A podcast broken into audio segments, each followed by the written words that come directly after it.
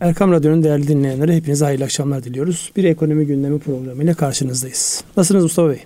Sağ olun Ünsal Bey. Sizler nasılsınız? Teşekkür ederim. Bugün böyle heyecanlı konulara mı girmek istersiniz yoksa daha böyle ağır konulardan mı bahsetmek istersiniz? Şimdi e, bizim e, bizden öte bizim dinleyicilerimiz açısından hangisi heyecanlı onu bulabilirsek, onu konuşabilirsek bizden iyisi yoktur. Söyleseler bileceğiz de söylemiyorlar. Neyse biz kendi gündemimizdeki başlıklarımıza değinelim. Benim öncelikli olarak bu hafta içerisinde çok böyle hareketli gördüğüm ve piyasalarda çok ciddi olumsuz yansımalar olan Avrupa'nın e, hem e, yeni versiyon mutasyona uğramış virüsle beraber asıl aşı tedarikinde uğradıkları sıkıntılı süreç. AstraZeneca, AstraZeneca yanlış söyledim. Onun e, masadan kalkması ya da oturması tam anlayamadık yani mevzunun ne olduğunu. E, firma diyor ki ben masadayım diyor. Avrupa Birliği diyor ki hayır masadan kalktı diyor. Konu paraysa yani Avrupa gibi devasa bir yapı içerisinde 300-500 milyon doların ya da euronun çok fazla sözünün olmuyor olması icap eder konuşulan mevzuysa. Onu nasıl yorumlamak gerekir? Çünkü piyasalar çok olumsuz etkilendi. Burada bizim açımızdan niye biz bu kadar etkilendik? Çünkü AstraZeneca'dan almıyoruz. E, Pfizer'dan belki uzun vadede alacağız bilinmiyor ama aşı tedarikiyle alakalı bizim zaten başka bir sürecimiz var. O konulara da geliriz. Yani ne kadar tedarik edildi. Çünkü bu iş biraz e, yani süreç uzadıkça özellikle e, aleyhte olan insanların çokça söz söyleyeceği bir alan. Ama bizim açımızdan Avrupa'daki bu tedarikin uzaması pazarımız orası bizim. En önemli pazarımız. Yani hem mal alırken hem mal, mal satarken karşılıklı en yüksek e, hacimli işlemleri Avrupa ile yapıyoruz. Dolayısıyla oradaki bir olumsuzluk, kapanmalar bizi fazlasıyla etkiler. Bir de ülke olarak biz e, burada yani finans ya da iktisat dilinde beta diye tabir edilen bir kavram var yüksek betalıyız biz burada. Çok etkileniyoruz. Yani onlar bir etkileniyorsa biz ondan iki etkileniyoruz. Çünkü fazla endeksli olduğumuz için. Dolayısıyla böyle bir süreç var. Nasıl yorumlamak icap eder? Sizin görüşlerinizi bir alalım. Şimdi e, pandeminin ilk başladığı zamanki e, maskeydi, e, bir takım koruyucu giysilerdi. Avrupa nasıl birbirine düşmüştü hatırlıyor musunuz evet. Ünsal Bey? Yani ülkeler kendi ülkelerinden geçen ürünlere el koyup başkasının ürünlerini göndermemişlerdi. Şimdi geldiğimiz noktada benzer bir şeyi aşı konusunda da yaşıyoruz. E, Amerika ile Avrupa Birliği arasında da sıkıntılar var. Mesela aşı üretimi için Amerika'dan da bir takım ham maddeler alınması gerekiyormuş karşılıklı olarak e, bir e, belirsizlik ve çekişme yaşanıyor. Bunun içerisine tabii işinizin e, tabii fiyatları bilmiyoruz. Fiyatlardan veya karlılıktan kaynaklanan şirketlerin talepleri de var. E, şu da var aşının ne derece işe yarayacağı konusunda da her gün yeni endişeler ortaya çıkıyor. Mesela Güney Afrika'daki mutasyona uğramış varyant tabiri kullanılıyor. Ona aşının fayda etmediği yönünde bir bilgi var. Şimdi bunların hepsini toplayınca e, bu işin aşılama sürecinin zaman alacağı yani ne kadar hızlı hareket edilirse de iş sahaya indiği zaman orada da aşılama operasyonel bir iş. Onun da bir yetkinlik seviyesi vardır. Şu anda o yetkinlik seviyesi e, yaşan daha önce yaşanmadığı için e, istendiği gibi gitmiyor. Aşı olsa bile aşılama sıkıntıları yaşanıyor. İşte en hızlı ülkeler Almanya falan görünüyor. İşte İsrail görünüyor. İsrail tamamlamış ama, gidiyor. Deniyor. Ama onlar da kapatmak zorunda kaldı. Orada da sıra dışı gelişmeler yaşanıyor. Yani e, bizim dileğimiz de o. Tabi bu şeye de götürüyor. Sosyal çalkantılara da Hollanda'da son bir haftadır sokak olayları, yağmalamalar, benzer şeyler e, başladı. Yani bir ucu da marjinal grupların özellikle Avrupa'daki e, bizim e, kardeşlerimize Müslüman kesime yönelik ırkçılık konusunda ırkçılık esaslı örgütler yapılanmalarda harekete geçiyor. Bu da bir büyük bir tehdit olarak Avrupa'nın gündeminde duruyor. Ya özellikle mesela Hollanda'ya çok şaşırıyorum. Hollanda'ya gittiğinizde yani sokakta görmüş olduğunuz insanların yarısı renkli insanlardan. İşte özellikle vakti zamanda işte Surinam gibi sömürgelerden sömürgelerden gelen insanlar. Mesela onlar kendilerini Hollandalı diye tanıtıyorlar. Onlara karşı değil daha çok özellikle İslamofobiya kapsamında evet. Müslümanlara karşı bir hareket var. Yani ırkçılık da kendi içerisinde herkese bizden olmayan herkes değil. Kendi içerisinde tehdit olarak algıladı. Kendi kendi kültürlerinin yozlaşmasını na sebep olduğunu düşündükleri e, kültürlere karşı onun da başında işte İslam geliyor.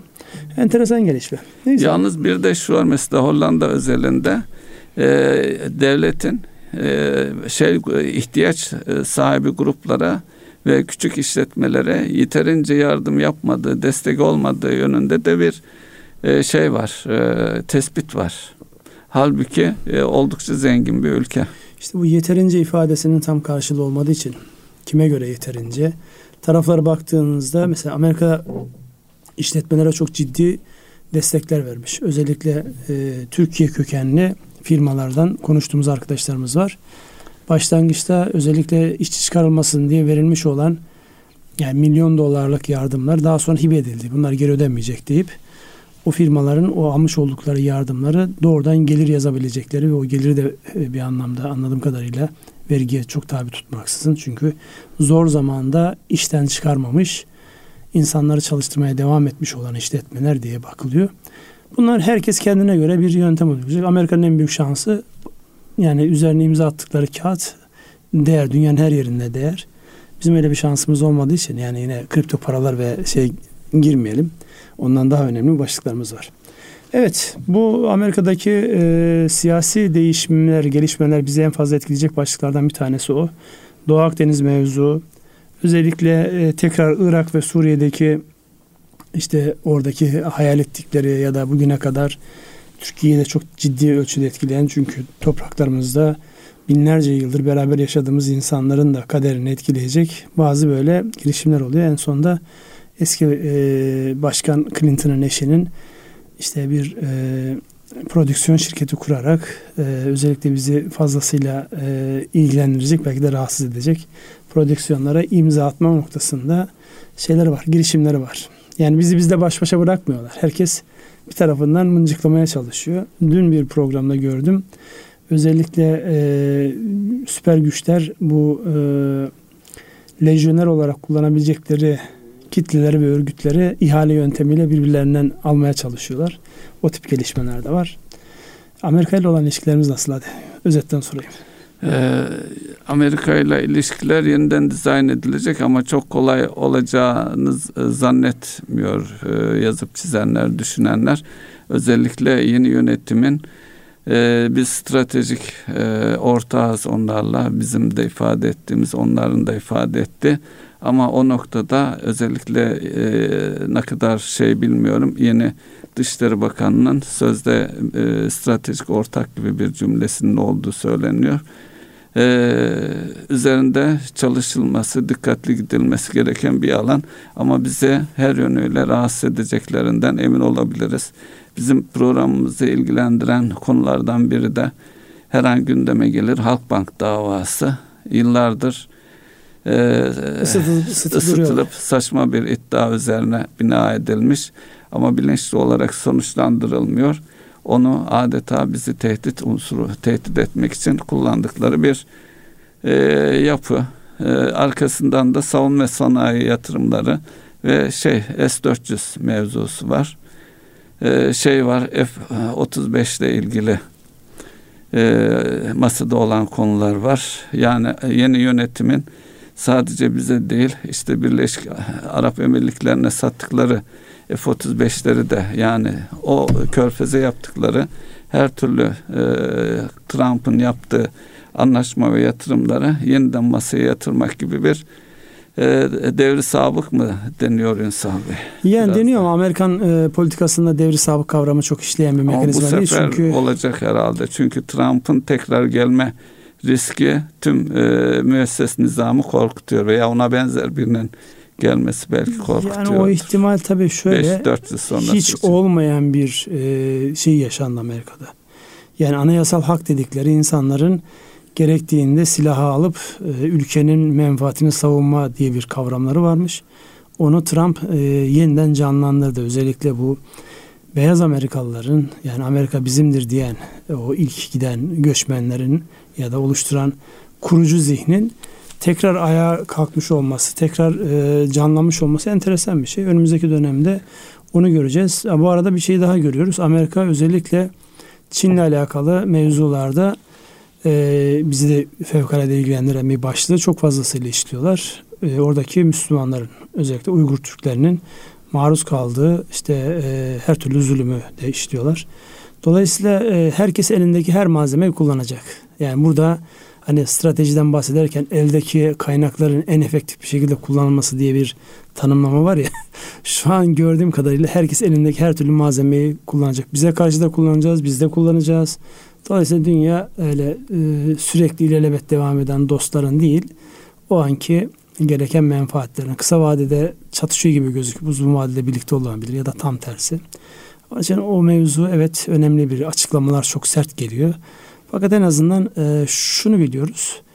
Daha bir devlet politikası gibi geliyorlar. Yani kişi endeksli değil de daha bir devlet politikası gibi geliyorlar. Devlet politikası değiştiyse Amerika'nın kendi e, stratejik konumlandırması özellikle yeni dönem e, yöneticilerin gelir gelmez İsrail'e full güvence vermesi, İsrail'in hizmetindeyiz şeklinde açıklamalarından dolayı demek ki yani buranın şekillenmesinde Amerika'dan ziyade İsrail'in e, öncelikleri belirleyecek.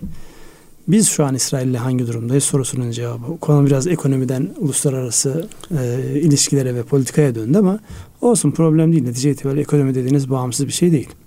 Orada e, olumlu e, yönde gelişmeler bekleniyor. En son özellikle Doğu Akdeniz'deki karbon kaynaklarının değerlendirilmesi konusundaki çalışmalara Türkiye'nin katılmasını da e, destekleriz, seviniriz diye e, İsrail tarafından bir açıklamayı hatırlıyorum. Bir de Avrupa Birliği'nde tabii yani Türkiye yaptırım uygulamasıyla alakalı bir mevzu gündemdeydi. En son Dışişleri Bakanları toplantısında böyle bir yaptırımın yani gündemde olmayacağı, olamayacağı şeklinde bir şey var. O da Yunanistan'la e, Fransa'yı çıldırtmış vaziyette. Yani bu e... ama Yunanistan'la doğrudan istikşafi mi diyorlar?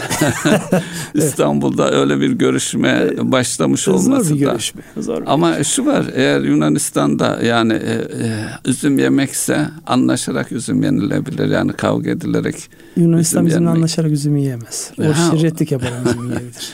Belki e, her şeyin bir dönüşümü bir başı çünkü şu ana kadar Avrupa Birliği'ne mahkum ve borç ödeyen bir ülke konumunda başını kaldırması için. Orada en hoş olan şey Fransa'nın bir tarihte İngiltere'den kendini korumak için aldırtmış olduğu uluslararası bir kararlar şu an önüne düşmüş vaziyette.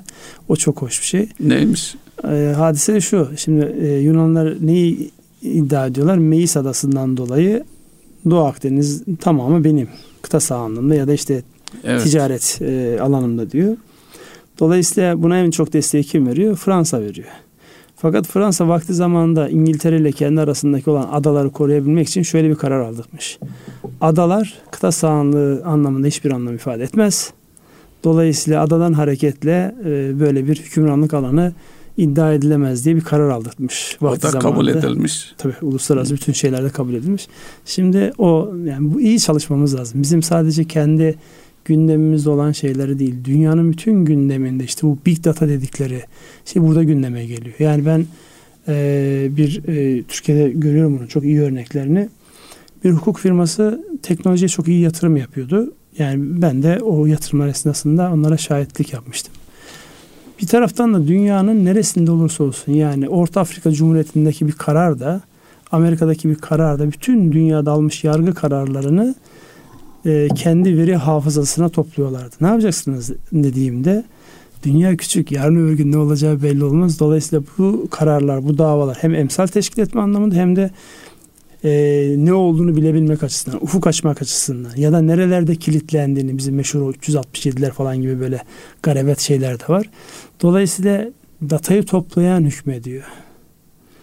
Yani şu an datayı bir toplayan ve yorumlayan diyelim, kullanan. Yorumlayan, elinde tutan evet. bir kere ona bir kere hükmetme şeyinde. Yoksa yapacak ediyor. bir şeyin yok Aynen zaten. Öyle. Evet. Bu datanın kimin elinde olması e, gündemde e, da, bu. Şimdi gelelim burada dataları elinde tutan Merkez Bankası'nın enflasyon raporuna.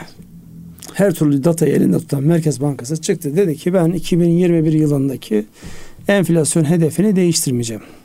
9.4.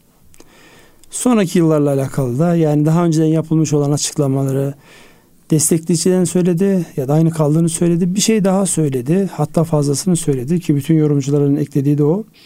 Merkez Bankası bu kadar enflasyon vurgusu yaptığı toplantı daha önceden yakın zamanda hiç duymamıştık. Gerçekten de dün ben de e, Başkan Naci Ağbal'ın konuşmasını başından sonuna kadar dinledim. Enflasyona inanılmaz yani fiyat istikrarına enflasyon kelimesi orada teknik anlamda doğru bir kelime değil. Fiyat istikrarına e, çok önem verildiği ve bununla alakalı da sıkı para politikasından vazgeçilmeyeceği, bugüne kadar önden yüklemeli para politikalarının getirmiş olduğu bazı handikapları atlatmak için hem mali politikalar hem para politikalarının birlikte uygulanacağı noktasında enteresan böyle basa basa bir vurgu vardı. Hatta soru cevap kısmında da böyle çok enteresan şeyler oldu. Onu bir yorumlamanızı isteyeceğim. Şimdi dünyadan dönelim Türkiye'ye. Şimdi ben birebir e, başkanın konuşmasını dinlemedim ama yansıyan yorumları dinledim Ünsal Bey.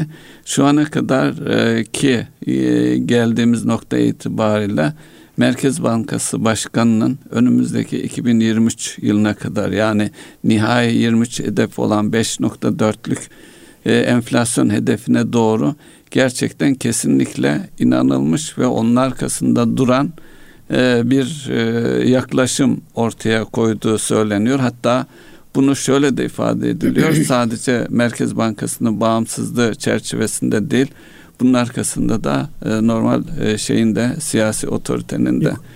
Dinlemiş ee, olsaydınız görürdünüz. Her üç cümleden bir tanesinde Cumhurbaşkanımızın da öngördüğü diye. Öyle mi?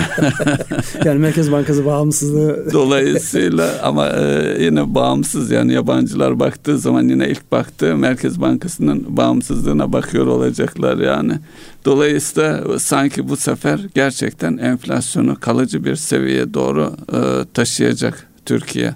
Bunun adımları da atılıyor e, faiz de peşinden gelecektir faiz e, düşüşü yani e, yatırımların önün açılması falan önem arz ediyor ama onu değerlendirirken bir de enflasyonu arındırarak e, enflasyonu arındırdıktan sonraki rakama bakmak lazım. Tabi burada da biz e, şu andaki kaynaklarımız e, yatırımlar için yeterli değil. Bize Orada bir ayrıntıya dışarı... girmemiz lazım Mustafa abi. Yani şöyle bir şey var. Şimdi e, finanstan hiç kopmadık. Yani 30-35 yıldır finansın içerisindeyiz.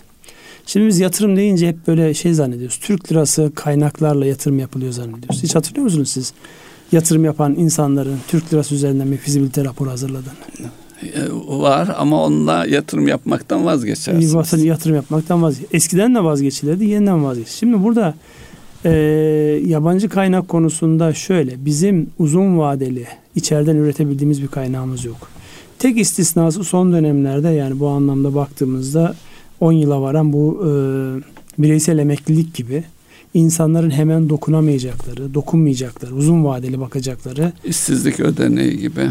E, işsizlik ödeneği bitti yani orada şey kalmadı. Var yine neticede yapı olarak tamam. daha uzun yani vadeli. Son bu şeylerde evet. kısa çalışma e, şeyinde o baya bir e, orası örselendi, törpülendi ama bunun gibi uzun vadeli kaynaklarla yatırım yapılabilir. O daha yeninin gündemi. Baktığımızda aslında bizim uzun vadeli kaynak üretme noktasındaki problemimiz zaten bilinen bir mevzuydu. O biraz daha kesinleşti. Buradaki temel sıkıntı şu. Biz yurt dışından kaynak elde etmek noktasında durumumuz nasıl? Ona baktığımızda bankalarımızın her gün yani duyuyoruz işte sendikasyon yeni bir yetkilendirme o yetkilendirme çerçevesinde yani ne kadar umuyorlar da ne kadar buldular kısmını bilmiyorum ama pahalı kaynak. Yani döviz bazında yüzde altıların, yüzde yedilerin, yüzde sekizlerin olduğu ortamda kur artmazsa yine problem yok. Yani e, fiyat istikrarının yanında en önemli unsur o finansal istikrar noktasında e, bir dengeye ihtiyacımız var. O da kur artışı da geliyor. Yani kurlar böyle çok siz e, inip çıkmadığı sürece insanların uzun vadeli yabancı e, para üzerinden kaynak temin etmesi ve ona yatırım yapması alışık olduğumuz düzen oydu. Sıkıntı neydi? Kurlar aniden artınca bütün denge allak bullak olup yıllarca kazandıklarımızı yurt dışına ya da yurt dışına demeyelim yani finansa evet. kurban ediyorduk. CDS'lere ne diyorsunuz Ünsal Bey? Çünkü e, özellikle yurt dışından gelecek kaynak maliyetinin belirleyici unsuru o. Şu anda da 300 puan üzerinde. Yani daha aşağı gelemiyor. Daha önceki 500'leri 600'leri düşününce 300 puan iyi bir e, rakam. Şükredilecek yani. bir rakam da Yani çok böyle orada çok e, yani çok iyimser olmaya gerek yok. Dört tane beş kere çok kelimesini kullandın. Çok iyimser olmaya gerek yok. Niye? E, bir realite var yani e, herkes yıpranıyor. Avantaj ne burada? Kaynak bolluğu. Kaynak bolluğunda bize gelmesini sağlayacak. İşte onun arkasında yine dönüyor siyasi ilişkiler yatıyor. Potansiyel anlamda Türkiye'nin potansiyelinde herhangi bir e, sıkıntı görüyor musunuz? Ee, yok e, potansiyeli belki e, en fazla olan ülkelerden biriyiz. Dünyada. Dün Merkez Bankası Başkanı da açıklamasında çok net söyledi. Özellikle sanayi e, üretimi inanılmaz e, iyi gidiyor. Yani geç bugün dış ticaret verilerinde biraz e, ithalat daha ön planda görülmekle beraber şu an baktığımızda yani sanayi tarafında hiç fena olmayan bir görüntü var. Neyse tekrar dönelim enflasyon raporu ile alakalı. Enflasyon raporu ile alakalı söylenenler, yaklaşımlar yani uygulanabilir mi? Önümüzdeki dönemde ne olur? Bu çünkü her şeyi belirleyici olacak. Yani yatırım da buna göre olacak. Diğer unsurlarda. Buyurun. İşte enflasyondaki e, sizin zikrettiğiniz gibi kur etkisi belirleyici. Yani enflasyon bu seviyede olmasının başlıca nedeni kur. Kurun istikrara kavuşması e, bir e, enflasyonu olumlu yönde etkileyecektir. Bir ikincisi de hem ülkeye hem de küresel bir e, tehditle karşı karşıyayız. Kuraklıkla ve pandemiyle bağlı olarak gıda konusu var. Gıda enflasyonu normal enflasyonun üzerinde ve şu anda e, bir de e, bizi dinleyenler açısından da e, pazara markete gittiğimiz zamanki karşılaştığımız fiyatlar e, insanları üzen fiyatlar ve artmaya da devam ediyor ve e, fiyatlarında yapışkan özelliği nedeniyle fiyatın geri gelmesi daha zor ve kısa sürede o yüksek fiyatlara alışıyoruz ama bu özellikle düşük gelir gruplarında e, büyük travmaya neden olan bir unsur. Gıdayla ilgili belki e, konuşmak lazım. Bu konuda bir toplantı yapıldı, e, basına yansıdı. Bakanların da iştirak etti. Ancak e, üretici ve tüketici arasında ciddi bir fiyat makası var. Yani üreticinin e, 2 liraya ürettiği bir ürün markette son tüketiciye gelince 12 liraya çıkabiliyor. Dolayısıyla bu fiyatlarla bakıldığı zaman düz mantıkla 12 lira olan bir ürünün e, üretiminin artması ve o yönde üreticilerin harekete geçmesi beklenir. Ancak bu fiyat onlara yansımadığı müddetçe dolayısıyla e, fiyatlarda dalgalanmalar sürekli oluyor. Bazı ürünlerde mesela patates, soğan çok konuşuluyor. E, depolarda çürüdüğü yönünde fiyat çok düşmüş durumda. Bunun tüke, üreticilere yönelik bir handikap. E, bu fiyatı gören üretici borcunu Ekmeyecek. ödeyememiş, ekmeyecektir. Ekmeyince de e, yükselecektir. Daha önceki hatırlarsanız astronomik fiyatlara ulaşmıştı. Neredeyse polisiye tedbirler alınmıştı soğan ve patatesle ilgili olarak e, şeyler kurulmuştu. Pazar yerleri falan. E, nereye varacak?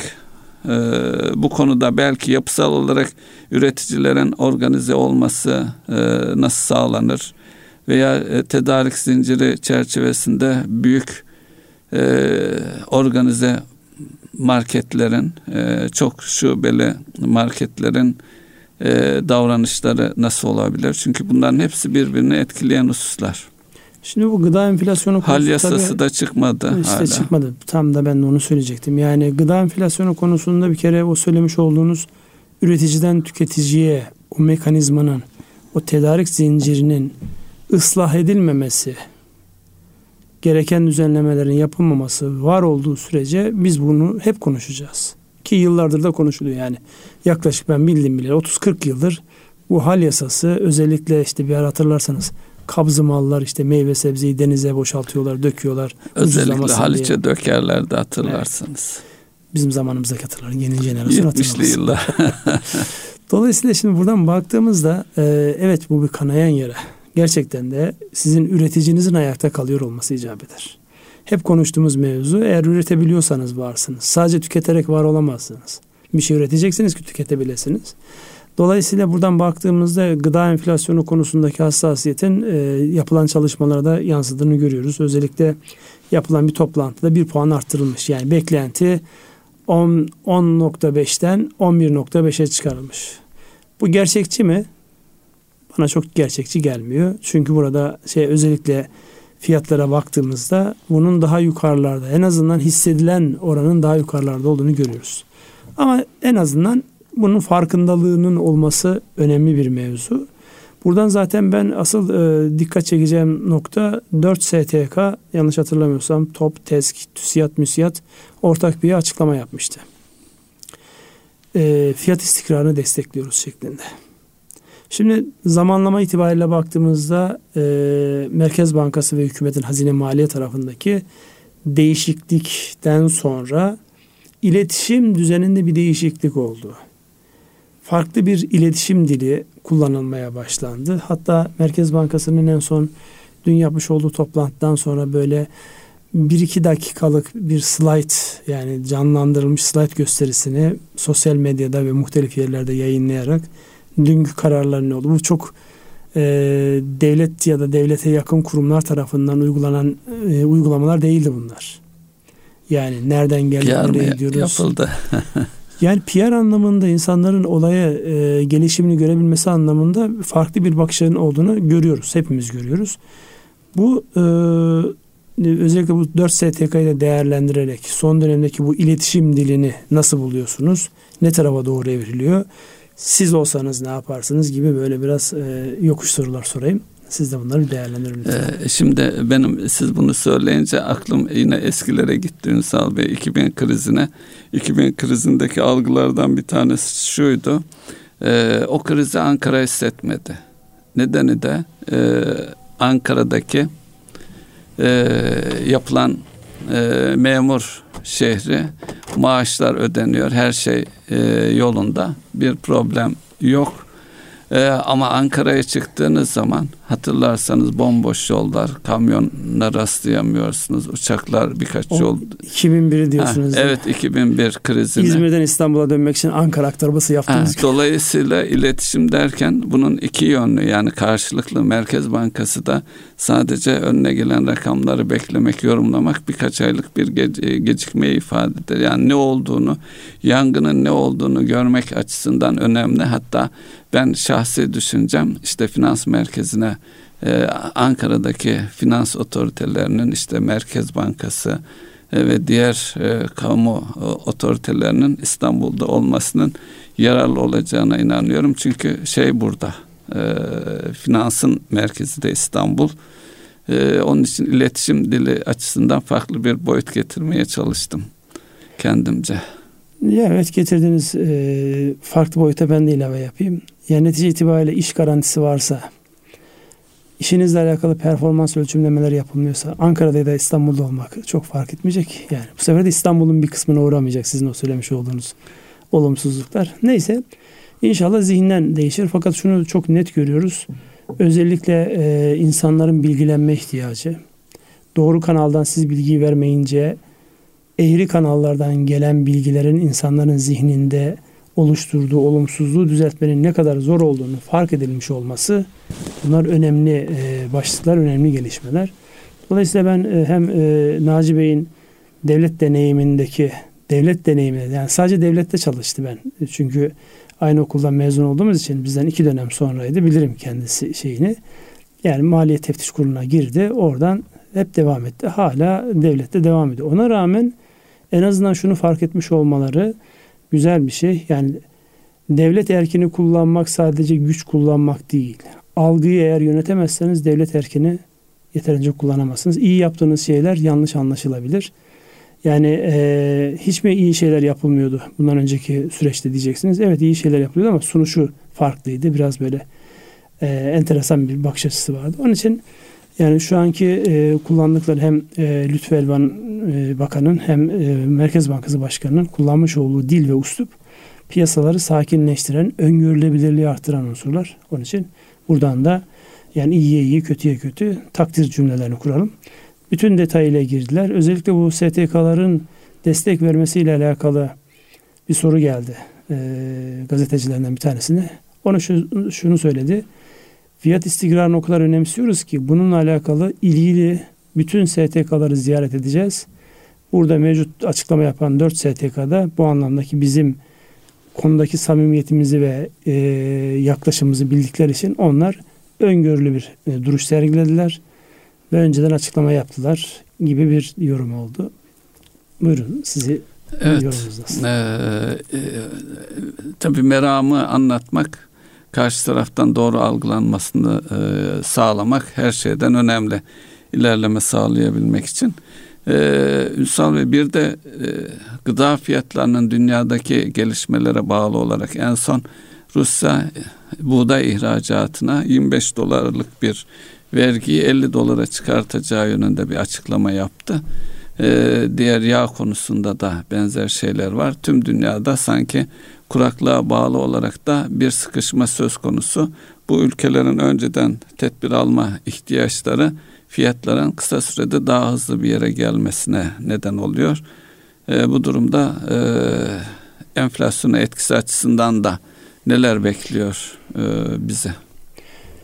Şimdi daha önceden hep konuşuyorduk bir şey ne zaman kriz olur?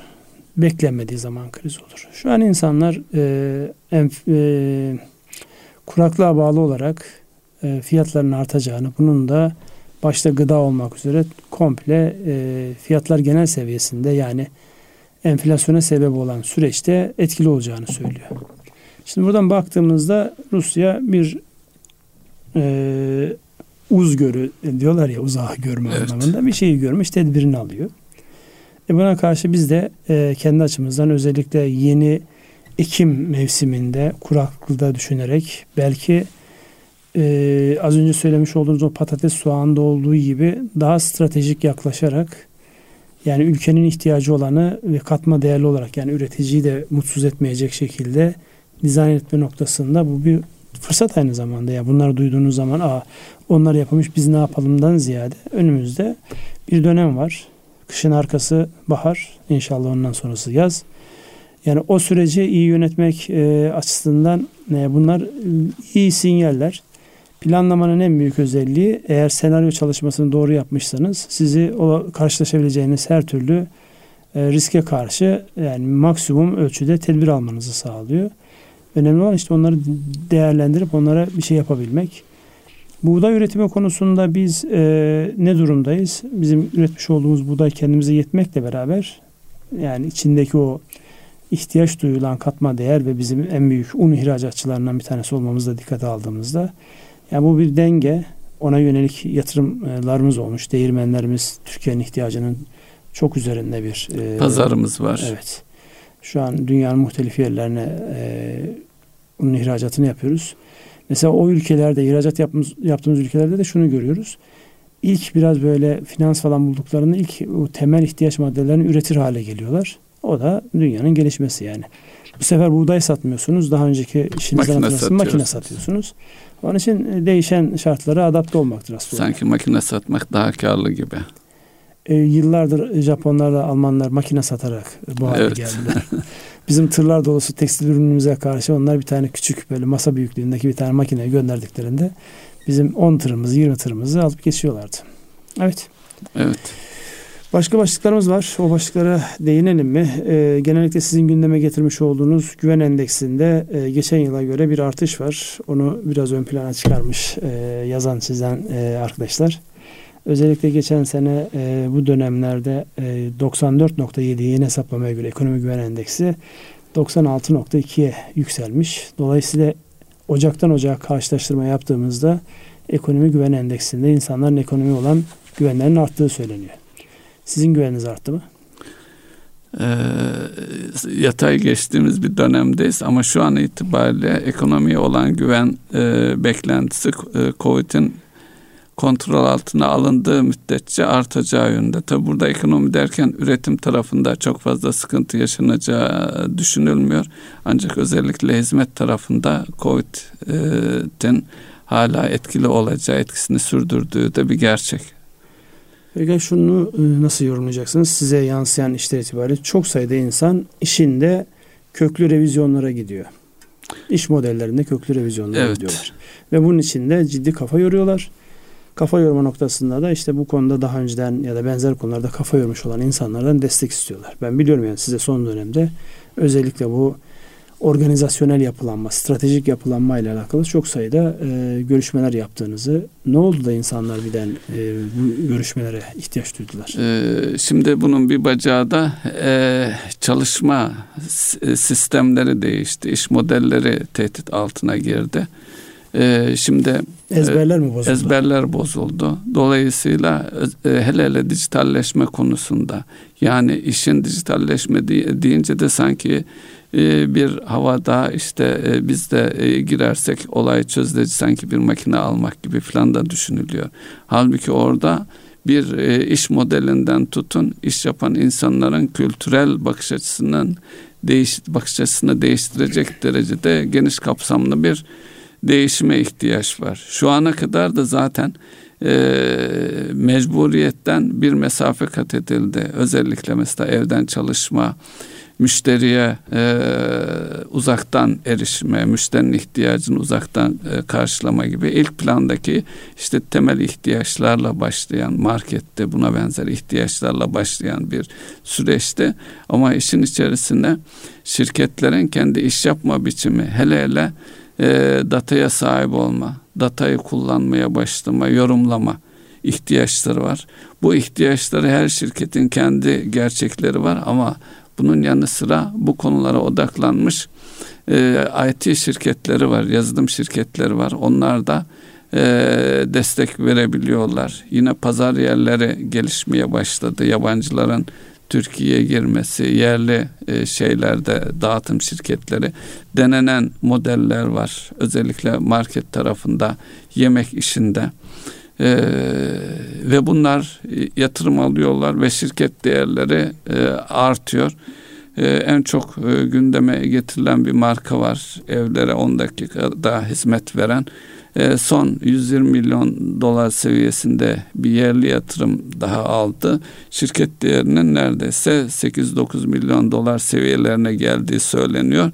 Bu da işte unicorn tabir ediliyor. Bir sonraki basamak için yani şirket kar etmiyor ama büyümeye devam ediyor ve e, şey tüketiciler nezdinde karşılığını bulan ve bizim e, ülkemizde doğup dünyaya yaygınlaşabilecek bir iş modeli. Bunlar e, öğretici örnekler. En büyük e, şeyleri de bunu gören yeni yatırımcılar, yeni girişimciler kendilerince benzer alternatiflerini ya da kendi işlerinde e, nasıl yeni bir iş modeliyle, yeni bir yaklaşımda hareket edeceklerini düşünüyorlar stratejik olarak. E, buna kafa yoruluyor. Yani biraz da ee, özellikle e, dijital taraftaki şirketler geometrik olarak büyüdüğü için e, karlılıkları büyümese bile şirket değerleri hızla büyüdüğü için herkesin iştahını kabartan. Mesela oyunla ilgili e, realizasyon olmuştu. Bir Türk şirketi 1.8 milyar dolara satılmıştı. Ama bakıyorum yakın çevremde bile oyun işine giren firmalar var. Sizin çevrenizde de vardır sanıyorum. E, ama bundan kaçı başarılı olacak? Önemli değil. Girişim varsa zaten bu işlerde 10 tanesi girer bir tanesi başarılı olur ama o bir tanesi 10 tanesinin değil 100 tanenin e, değerini bulacak bir seviyeye gelebilir. Şimdi tabii burada girişimde bulunan herkesin başarılı olması beklenmez. Yani bu dünyanın hiçbir yerinde beklenmez. Benim o size sormuş olduğum soruda mevcut işleri yani geçmişte iyi olan pandemi sürecinde biraz farklılaşan, zorlanan ama değişen talepler, talebin şekli iş modellerini de değiştiriyor. Bu dönemde gelen bu e, e, kendini gözden geçirme isteklerinde yani bu sadece e, yenilerin ya da gençlerin karşı karşıya olduğu bir hadise değil. Gençlere burada bir fırsat var. Yani daha önceden ekonomik büyüklüklerinden dolayı girilemeyecek her işe artık girebilirsiniz malum yani basit bir model üzerinden, iş modeli üzerinden girdiğimizde bir sektöre girebilmek için ya sunmuş olduğunuz eskiden ürün deniyordu. Değeri farklılaştıracaksınız. Ya müşteri tipinde farklı bir müşteriye gideceksiniz. Ya kanalınızı değiştireceksiniz ya da bu ilişki yönetme biçiminizi değiştireceksiniz. Burada yani reklam yapmıyoruz ama isim vermekte sakınca yok. Dünyanın en büyük perakende şirketi Walmart Amerika'da. Daha sonra işte önce kitap satarak ortaya çıkmış olan Amazon bir müddet sonra Walmart'ın sattığı her ürüne girinince bunlar önce çok ciddiye almamışlar. Kitapçı ne yapabilir ki falan deyince kitapçı şu an trilyon doların üzerinde değer olan ya yani Walmart'ın öyle bir değeri yok. O değere ulaşınca panik vaziyette kendileri de dijitale ve özellikle bu e-ticaret tarafına yöneliyorlar. E, CEO'nun yapmış olduğu açıklama yani e, az bir e, şeyle 11 milyar dolarlık satışla e, satış yapabildik.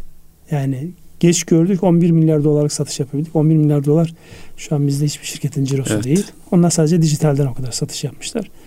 Bu yaşadığımız tehditleri gösteriyor. İş modellerimiz hepimizin tehdit altında. Bir de bu iş modeline bu kanvas bakış açısından değerlendirdiğimizde üç tane daha şey giriyor. Bir faaliyet alanı. Faaliyet alanı ile alakalı olarak oturup gözden geçirmemiz lazım. Bunun geleceği var mı? Yani biz e, gaz yağı e, lambası şişesi üretiyor olabiliriz hala. Hep bu örnek verilir. Yani devri tamamlamış sadece işte böyle antik eşyalar arasında görebileceğiniz bir şeyi üretme riskimiz varsa onu gözden geçirmemiz gerekiyor. En önemli sermaye olan entelektüel sermaye yani çalışanlarımızı ne kadar bünyemizde tutabiliyoruz ya da e, sahip olduğumuz şirket ne kadar bu e, beyinleri istihdam edebilen bir yapı. Batı'da sürekli yapılır işte gençlerin üniversitede mezun, iyi okullarda okuyan insanların en çok tercih ettiği e, şirketler ya da organizasyonlar tercihi yapılır.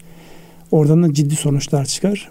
Bu parlak beyinlerin nereye yöneleceği noktasında da bir fikir verir. Bu anlamda bizim mevcut çalıştırdıklarımız ve gelecekte çalıştırdıklarımız olan ilişkimizi gözden geçirmemiz gerekiyor. Son olarak da az önce sizin söylemiş olduğunuz şey. Sponsorlarımız kimler? Yani kilit iş ortaklarımız kimler? Bunlar tedarikçileriniz, iş ortağınız, finansörleriniz, iş ortağınız, sizi büyütecek olan kaynağa ihtiyaç duyduğunuza sağlayacak olan kim? Bu modelin tamamı gözden geçirilmeden bizim şu an işlerimiz iyi elhamdülillah tamam elhamdülillah kısmına eyvallah hiç itirazımız yok ama gelecekte iyi olması noktasında e, bir iş modeli üzerinden oturup bu e, başlıkların her birinin değerlendirilmesi icap ediyor. Muhtemelen size gelen şeylerde bunlar her birinin üzerinden geçiyorsunuz. Bir taraftan yatırımcı bakıyorsunuz, öbür taraftan iş modeli bakıyorsunuz. Yani faaliyet alanı, çalışanlara bakıyorsunuz değer, müşteri, kanal ve ilişki yönetimine de gözden geçiriyorsunuz gibi bir evet. bakışım var. Ee, Ünsal Bey isim zikrettiğiniz için programdan önce sohbet esnasında e, bir konu geçmişti Amazon'la ilgili. Ee, Türkiye'de mesela kitap konusunda e, kitapla başlayan bir şirketti. Türkiye'de de faaliyet e, gösteriyor. Dolayısıyla mesela e, rakam da e, zikredildi.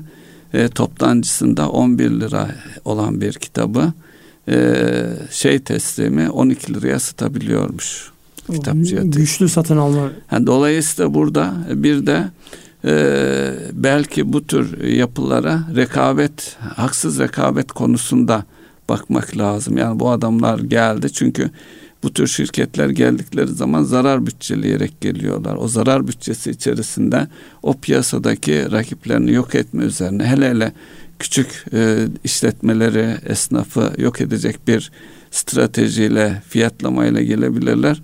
Belki e, gündeme rekabet kurumunun gündemine e, gelen hususlar bu noktada e, rekabete uygun davrandıklarına da bakmak gerekir. Hele hele küçük e, işletmelerin e, rekabet hukuku konularında yani hukuki destek alma konularında organize olmadıkları için öyle de bir e, şey var. Zayıf taraf Şimdi bu var. Türkiye'ye gelmiş olan, Türkiye'ye gelmeden yurt dışından Türkiye'ye satışlar kısmında biliyorsunuz rekabet açısından baktığınızda artık şu anki kanallar e, bu multi channel dedikleri yani müşterinin ulaşacağı sadece bir kanal değil onlarca çoklu farklı kanal çoklu kanal sistemine baktığımızda sizin devlet olarak da yani vergiyi koyan işte rekabeti yöneten taraf olarak da bunlara bakmanız icap eder. Mevcut içerideki iş modelini yürüten insanlar olarak da buna dikkat etmeniz gerekir. Yani sizin hiç gündeminizde olmayan, bugünlerde işte televizyonlarda var. İşte e, dronlara yatırım mı yapacaksın? Ne yapacaksın diyor. Dronlara malı mı teslim edeceksin diyor. Şu an dronlarla mal teslim ediliyor. Yani bu artık yani hayal olmanın ötesine geçti. Bunu açtılar. Bunun bir sonrasında ne var sorusunun cevabını arıyor insanlar. Evet.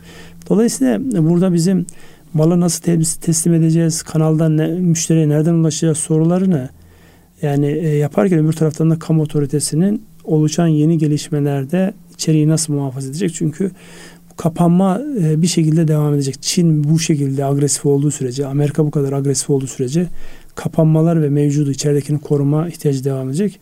Ama iş yatırıma geldiğinde de işte bunları yatırım yapmayı maalesef içeriden çok fazla insan yapmıyor. Orada da bir zihin değişikliğine ihtiyaç olacak. Evet burada da sanki bir şeyi hemen öne çıkartıp bir yabancıya satmak gibi kısa vadeli hedefler var. Ee, Ünsal Bey bir de bu hafta içerisinde e, Amerikan borsalarını etkileyen sosyal medya tarafı olan işin içerisine demokrasiyi de e, dahil edin. Çok geniş ses getiren bir olay yaşandı. O konuya da e, girelim mi ne dersiniz? Vallahi girin o konuya çünkü o enteresan. Yani şimdi onu bu modelleyerek acaba buna benzer e, bizim borsalarımızda ne olur diye insanlar kafa yormaya başladı. Sosyal medyada bununla alakalı çok böyle yani bir tarafı tabii böyle işin dalgasında olan ama bir tarafta ciddi ciddi kafa yoran insanlar var. Buyurun ne olduğunu anlatın. Şimdi e, GameStop diye bir e, oyun e, firması var. E, mağazalar üzerinden eski yöntemlerle sat e, pazarlama yapan ve e, güç kaybeden artık her şey internete taşındığı için bir firma. E, o firmanın e, yaklaşık e, 18-20 dolar olan bir şey seviyesi var, hisse değer seviyesi var. İki tane hedge fon e, bunlara e, açığa satış yapıyor. Yani bu firma daha da kötüye gidecek, gelecekte fiyatları düşecek e, düşüncesiyle daha doğrusu ellerinde olmayan hisseleri e, açığa satışla satıyorlar. E, bunun karşılığında da e, bir Reddit adında bir sosyal medya platformu. Orada işte e, tartışma odalar, chat odaları ta, tabir edilen. Orada da gençlerden oluşan yaklaşık 3 milyon e, kişilik bir sayıya ulaşan bir e, kitle. E, bu fonları terse yatırmak için uzlaşma sağlıyorlar. Bu da çok önemli bir şey. Sosyal medyada tanımayan insanlar bir odada bu bunlara haddini bildirmek, ders vermek konusunda bir uzlaşı. Dolayısıyla o iki fonun e, tersi aksiyon alıyorlar. Yani o fonun e, beklentisi e, açığa satış yaptı. Hisseler düşünce e, realize edip kâra geçecek. Ters yönünde e, hareket ediyorlar ve hisse değeri e, yaklaşık 300 345 dolar seviyelerine kadar taşıyorlar. Tabi e, tabiatıyla bu iki hedge fond e, batma noktasına geliyor. Rakipleri devreye girerek ayakta tutmaya çalışıyorlar. Yani 1.9 milyar dolar gibi bir zarardan söz ediliyor. Tabi buna karşılık e, devlet otoriteleri devreye giriyor. Çok daha enteresan şeyler oluyor. Mesela Robinhood ve Interaktif adında iki tane e, yani aracı kurum gibi hisse senedi alım satımında aracılık yapan yani mobil üzerinde hizmet veren şirketler var. Bunlar da e, fonlar lehinde bu hisselerin alım satımını engelliyorlar. Bir de o boyutu var yani işin.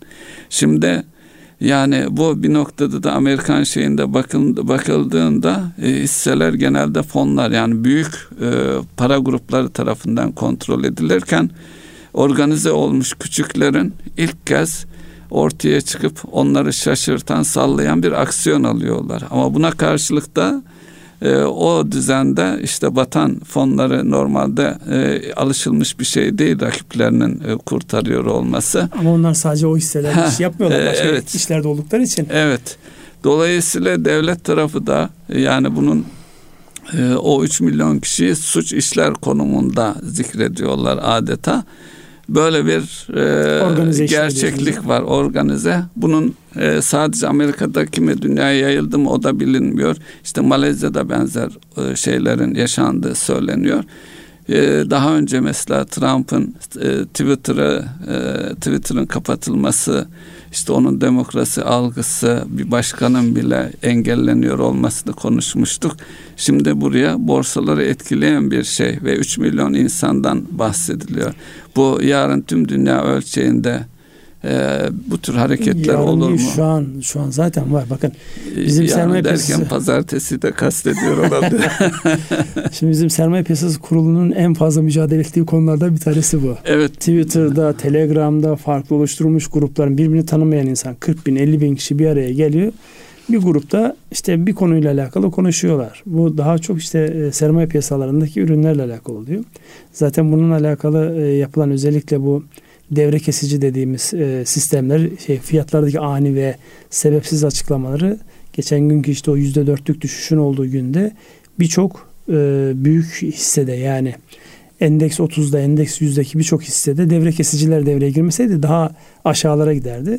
Burada az önce söylemiş olduğumuz açığa satışı bilenler biliyordur da bilmeyenler açısından söyleyeyim. Bu kanuni bir işlem. Yani yapabilirsiniz. Kuralına uygun olmak kaydıyla elinizde olmayan hisse senedini satabilirsiniz.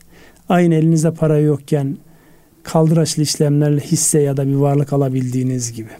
Dolayısıyla kuralına uymak zorunda. Yalnız burada. caiz diye algılanmasın. Ha burada Onu yani dini yarar var. hassasiyet varsa yani olmayan mal alınamaz, olmayan mal satılamaz gibi bir şey var. Yani vakti zamanında e, şu an e, hürmetle şey var, Hayrettin Karaman Hoca'nın vermiş olduğu bir fetvaydı o. Dolayısıyla e, bu anlamda baktığımızda e, cevaziyet konusu ayrı olmak kaydıyla ama dünya piyasalarında uygulanan bir şey. O açığa satış normal. Bizim e, piyasada da e, geçen günkü o düşüşte o düşüşün o kadar hızlanmasının iki temel şeyi vardı. Açığa satışçılar ilk kez daha yeni bu dönemde borsaya girmiş, henüz daha bu tip böyle sert düşüşleri yaşamamış olan insanların, küçük yatırımcıların paniklemesi yani kötü niyetler için zaten söylenecek çok fazla bir şey. Avrupa'ya yani öğleye, öğleye kadar herhangi bir şey. Öğleden sonra hızla düşmüş olması tamamen o psikolojinin orada oluşmasını sağladı. Bir sonraki günde tam tersi oldu. Sabahleyin yine eksiyle başladı. Sonra gün içerisinde akşama doğru inanılmaz bir e, performans gösterdi. Bugün de git gelli şeyler yaşadı. Bakalım. Yani bunlar yaşanan şeyler. Ee, şey de olabilir mi Ünsal Bey? Şimdi Amerika'da doğrudan e, yardımlar yapılıyor. Davranışsal ekonomi açısından bakıldığında çünkü bu 3 milyon kişi hisse- hisseyi buraya getirdiler ama kaçtan çıkacaklar? Neticede satacaklar. Satmaya kalktıkları zaman ne olacak? Yani sürdürülebilirlik açısından soru işaretleri var. Acaba e, karşılıksız e, dağıtılan paranın kolay harcanması ya geldi devletten şu kadar para dur bunu e, işte benim paramda değil böyle bir işe yatırayım demiş olabilirler mi? Böyle bir etkisi var mı? Yani balon oluşturma konusunda da endişeler vardı biliyorsunuz. Şimdi burada tabii e, o söylemiş olduğunuz problem her yerde var. Mesela bunu nerede yaşıyoruz? Yani bizim borsamızda da yaşanıyor. İşte 2 liralık bir kağıt alınıyor, 80 liraya götürülüyor. 2 neresi, 80 neresi? Herkes şu soruyu soruyor. Ekonomik bir karşılığı yok o şirketin 80 lira karşılığında sermayesiyle çarptığınızda o eder etmesi mümkün değil. Ama zaman içerisinde işte bu tamamen e, bu işi yapan, dizayn eden insanların e, ekonomik gücüne bağlı, yapmak istedikleri şeye bağlı. Unutturuyorlar orada. Bir müddet unutuyorlar. Ondan sonra haberler çıkararak o hisseyi tekrar hareketlendirdiklerinde 80'den değil ama 50'den, 40'tan, 30'dan ellerinden çıkarıyorlar. Zaten 2 liraya almıştır 80 diyorsunuz. şimdi insanlarda da şöyle bir algı var. Bu kağıt kaçtan geldi? 80 liradan buraya geldi. Kaç para şu an? 30 lira. Çok ucuzlamış. Alalım. Hele bir de teknikte şey var. %50 geriye çekildiyse o tekrar Hmm. yukarı gider falan gibi böyle. Fibonacci'ler, Fibonacci'ler. Şimdi oralara girmiyor. Destek noktası, direnç noktası önemli. Yani farklı böyle şeyler var işte pivot noktaları yani bunun teknik anlamda çok fazla detaya girip kafa yormayalım da burada o algıyı oluşturduğunuz zaman 80 liralık kağıt hisse senedi 30 liraya insanlara çok ucuz geliyor. Halbuki çıktığı nokta 2 lira. Dolayısıyla yani bunu gördük, yaşadık ve yaşamaya da devam edeceğiz. Yani oradan nasıl çıkarlar sorusu onlara akıl veren bir uyanık da onlara yön verir.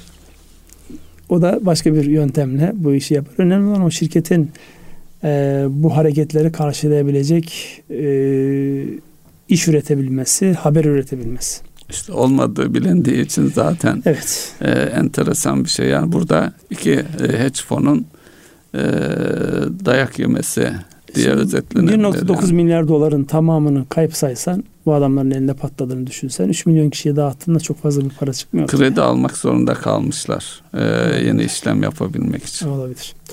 Evet süremiz doldu mu? Süremiz dolmuş. Ee, ekleyeceğimiz ilave şeyler var mıydı? Notlarınızda bende çok notlar var ama Ee, artık bu saatten sonra Güncel olanları üzerine- konuştuk diyelim. söylediklerimizin üzerinde çok fazla e, yani e, konuyu gündemi farklı boyuta götürecek şey yok. O zaman bitirelim müsaadenizle. Buyurun. Erkam Radyo'nun değerli dinleyenleri bir ekonomi gündem programı daha sonuna geldik. Dilimizin döndüğünce konulara değinmeye çalıştık. Sürçülisan eylediksek affola. Hayırlı akşamlar diliyoruz. Hayırlı akşamlar.